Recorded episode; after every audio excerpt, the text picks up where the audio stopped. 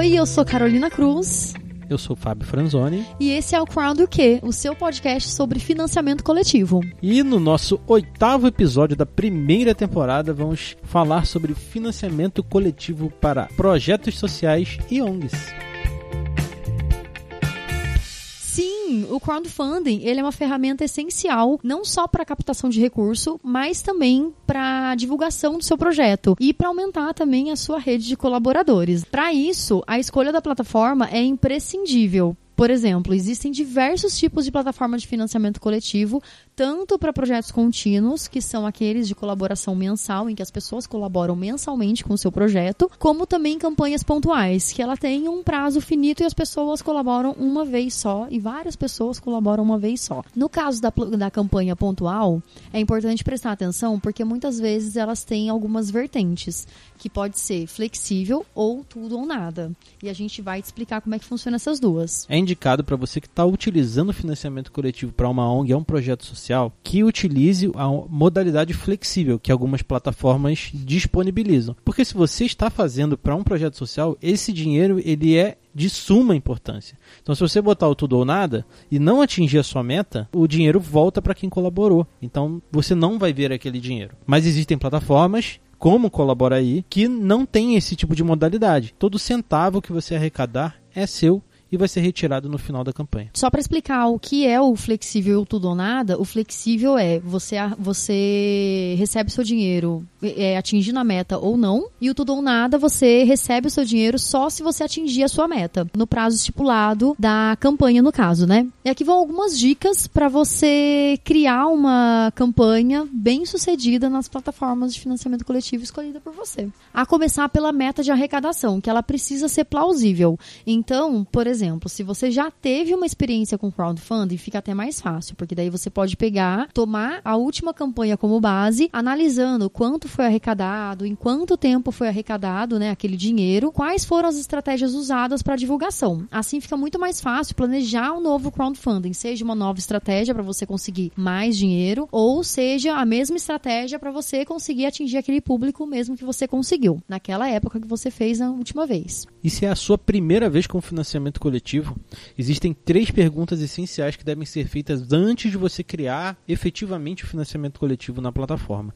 A primeira é, essa grana ela é para uma questão pontual, para pagar uma dívida ou então para comprar um lote de ração, um lote de fralda, ou então ela é um objetivo mensal, para pagar um aluguel, para pagar uma conta de luz, para manter mesmo o projeto, né? A segunda pergunta é quanto que eu preciso para atingir o objetivo do financiamento coletivo da minha ONG ou do meu projeto. Por exemplo, se você tem um financiamento coletivo pontual, a sua ONG de animais, ela fez uma campanha de castração de animais e ficou devendo um, o valor para o veterinário que fez essa castração, você pode arrecadar esse valor através de um financiamento coletivo pontual. Agora, você tem uma outra ONG de qualquer outra coisa, ou então algum projeto social de qualquer outro segmento, e você consegue custear tudo, menos o aluguel do local que você está.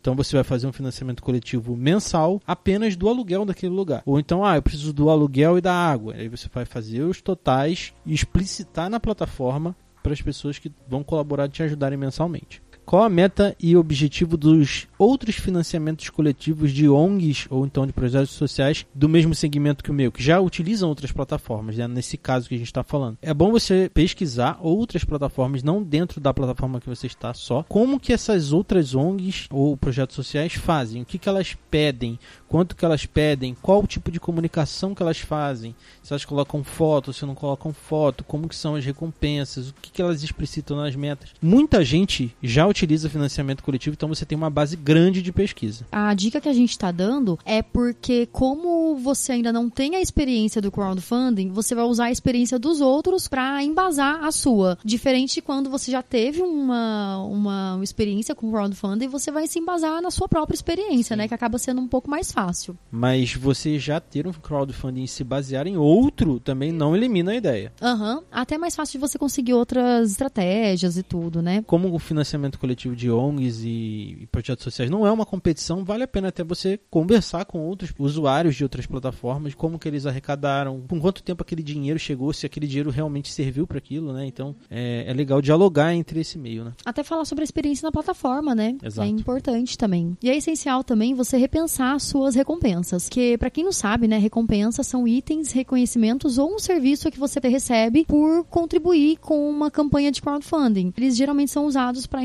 incentivar ou motivar as pessoas a colaborar com um projeto ou uma campanha pontual. Uma grande dúvida que surge quando ONGs e, e projetos sociais vão criar um financiamento coletivo é o que oferecer de recompensa, né? É, eu já fui questionado algumas vezes, como por exemplo com o relato, ah, eu, eu já vivo uma situação muito complicada, não consigo produzir nenhum tipo de recompensa, né? Se for o caso de uma ONG de animais ou um abrigo, o apadrinhamento de um animal já é uma recompensa que aí você pode enviar fotos para aquela pessoa. Um abrigo de idosos pode ser coisas fabricadas por eles, né? Tipo tricô, ou então até uma fotinho uma fotinho uhum. assinada, sei lá, ou então um, um, pequeno vídeo, né, deles agradecendo, das próprias pessoas que estão ali, né? Sim, e outra coisa também, né, se for um abrigo de crianças, né, um orfanato, tudo, uma dica também que eu acho super bonitinho, que eu gostaria de receber também, é um quadro com desenho feito por eles, né, com assinatura, tudo, que é bonitinho até, né, coloca um quadrinho ali e fica uma recompensa bem interessante. Mas se você não puder oferecer recompensas, a recompensa não é uma situação obrigatória, explicite dentro do, do, da descrição do seu projeto que você não pode oferecer uma recompensa naquele momento. Você pode oferecer talvez uma visita ao local para você ver o que, que aquele dinheiro fez por aquele local. É, é bom você utilizar o seu coração para fazer, né? Nunca utilize é, apenas a visão financeira da questão de como resolver aquilo, mas utilize o coração, porque às vezes as pessoas que estão colaborando com aquele projeto, elas não querem nenhuma recompensa, elas querem apenas que aquele projeto continue ou então que ele se reerga. Sim, e essa ideia do vídeo, né, e das imagens, é interessante até para a pessoa ver como que você tá utilizando o, o dinheiro doado, né, para você ver uma evolução mesmo no projeto. Uma dica é até, além de você mostrar isso para todo o público, né, que é importante você mostrar isso até para incentivar outras pessoas a colaborarem, né, poxa, as pessoas estão colaborando e o projeto está evoluindo, vou colaborar também. Então é, é bem interessante. Mas para as pessoas que estão colaborando, você até mandar depoimento em vídeo vídeo das pessoas, por exemplo, dos idosos que estão no abrigo, ou então das crianças que estão no abrigo, mostrar alguns videozinhos realmente dos cachorrinhos que você tá, dos cachorrinhos ou gatinhos, né, ou qualquer outro animal que você tá apadrinhando, é super importante, né? Sim. né? Então, mesmo sem o recurso para você criar produtos, para você criar uma recompensa física mesmo, você pode criar esse afeto, né, essa coisa mais intimista assim de você mandar um agradinho lá para quem colaborou. E a gente bateu muito na tecla de abrigos de animais, de crianças, de idosos, mas se você tem um projeto social é, ambiental que seja para reflorestamento ou então para revitalização de um rio, de uma nascente, ou então até um local onde seja para ensinar as pessoas a terem uma profissão, isso tudo é válido. E criar um nicho é super importante, porque ao contrário do que você imagina, é difícil você criar um projeto e contar com a multidão, sabe, né? O objetivo do crowdfunding é esse, é muito difícil você contar com todo mundo. Então é legal você já pegar as pessoas que você conhece, né, e separar elas em duas, em duas partes, assim, que seria os promotores, que são pessoas que talvez não vão colaborar com o seu projeto, mas eles são excelentes influenciadores. Então eles vão compartilhar a sua ideia, apresentar para as redes sociais, eles vão fazer com que eles vão ser responsáveis pela comunicação do projeto e angariar mais colaboradores que vão prova provavelmente doar para sua campanha.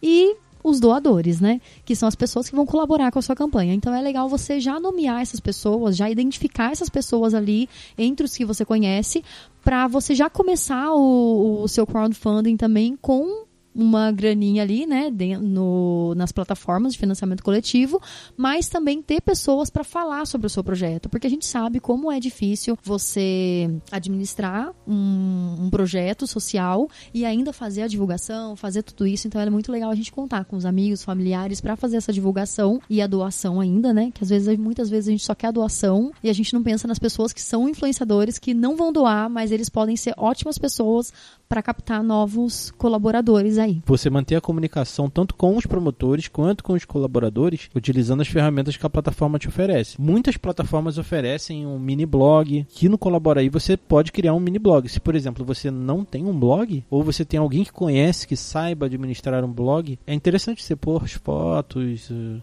o andamento da construção, do reflorestamento. Imagina você criar uma linha do tempo com o reflorestamento daquele local Nossa, que, perfeito. foi reflorestado, que bonito que seria. É interessante utilizar todos os recursos que, que estão disponíveis dentro do financiamento coletivo. É isso aí. E todas as entidades, elas podem utilizar plataformas de financiamento coletivo para angariar fundos, para continuar funcionando. E é fundamental entender que não é o simples fato do crowdfunding estar no ar que as colaborações elas vão surgir. É importante sim gritar aos sete ventos que a campanha está no ar, é, utilizar mesmo os influenciadores para é, falar sobre a sua campanha. Lembrando que a gente está falando de influenciadores aqui, não são influenciadores digitais, essas pessoas, youtubers, são pessoas que às vezes, tipo, sua mãe tá lá, vive nas redes sociais, mano, ela pode ser uma influenciadora entre as pessoas que podem colaborar com o seu projeto. Então, utilize essa.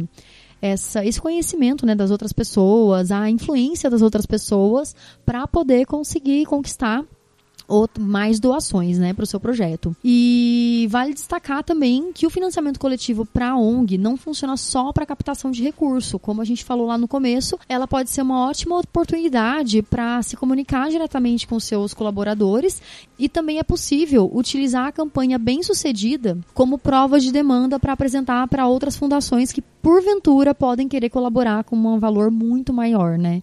Então é legal você ir lá apresentar, tipo, olha, deu Uhum. certo minha campanha, Sim. consegui captar esse, esse tanto de fundos aqui. Então chegamos ao fim de mais um Crowd Q. Lembrando que a gente tem um carinho especial pelas ONGs e projetos sociais aqui dentro do Colabora aí. Então, se você tem a vontade de criar um financiamento coletivo, ou então você já tem um financiamento coletivo em outra plataforma, mas quer utilizar uma plataforma nova como experiência, o Colabora aí oferece uma taxa especial de 6% para o seu projeto de financiamento coletivo. É, o que, que é esse 6%? É a nossa taxa administrativa que é de 12% e para projetos sociais foi reduzido 6%.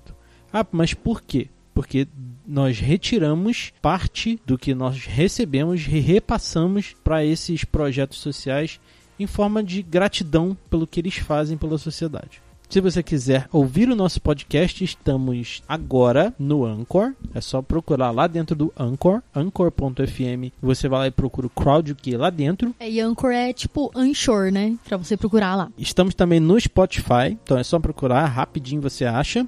E em todos os agregadores de podcast. É isso aí, até o próximo episódio e nele a gente vai falar sobre campanha de financiamento coletivo pontual. Este podcast foi roteirizado por Carolina Cruz, dirigido por Herbert Vieira, editado por Fábio Franzoni e é produzido pelo Colabora aí.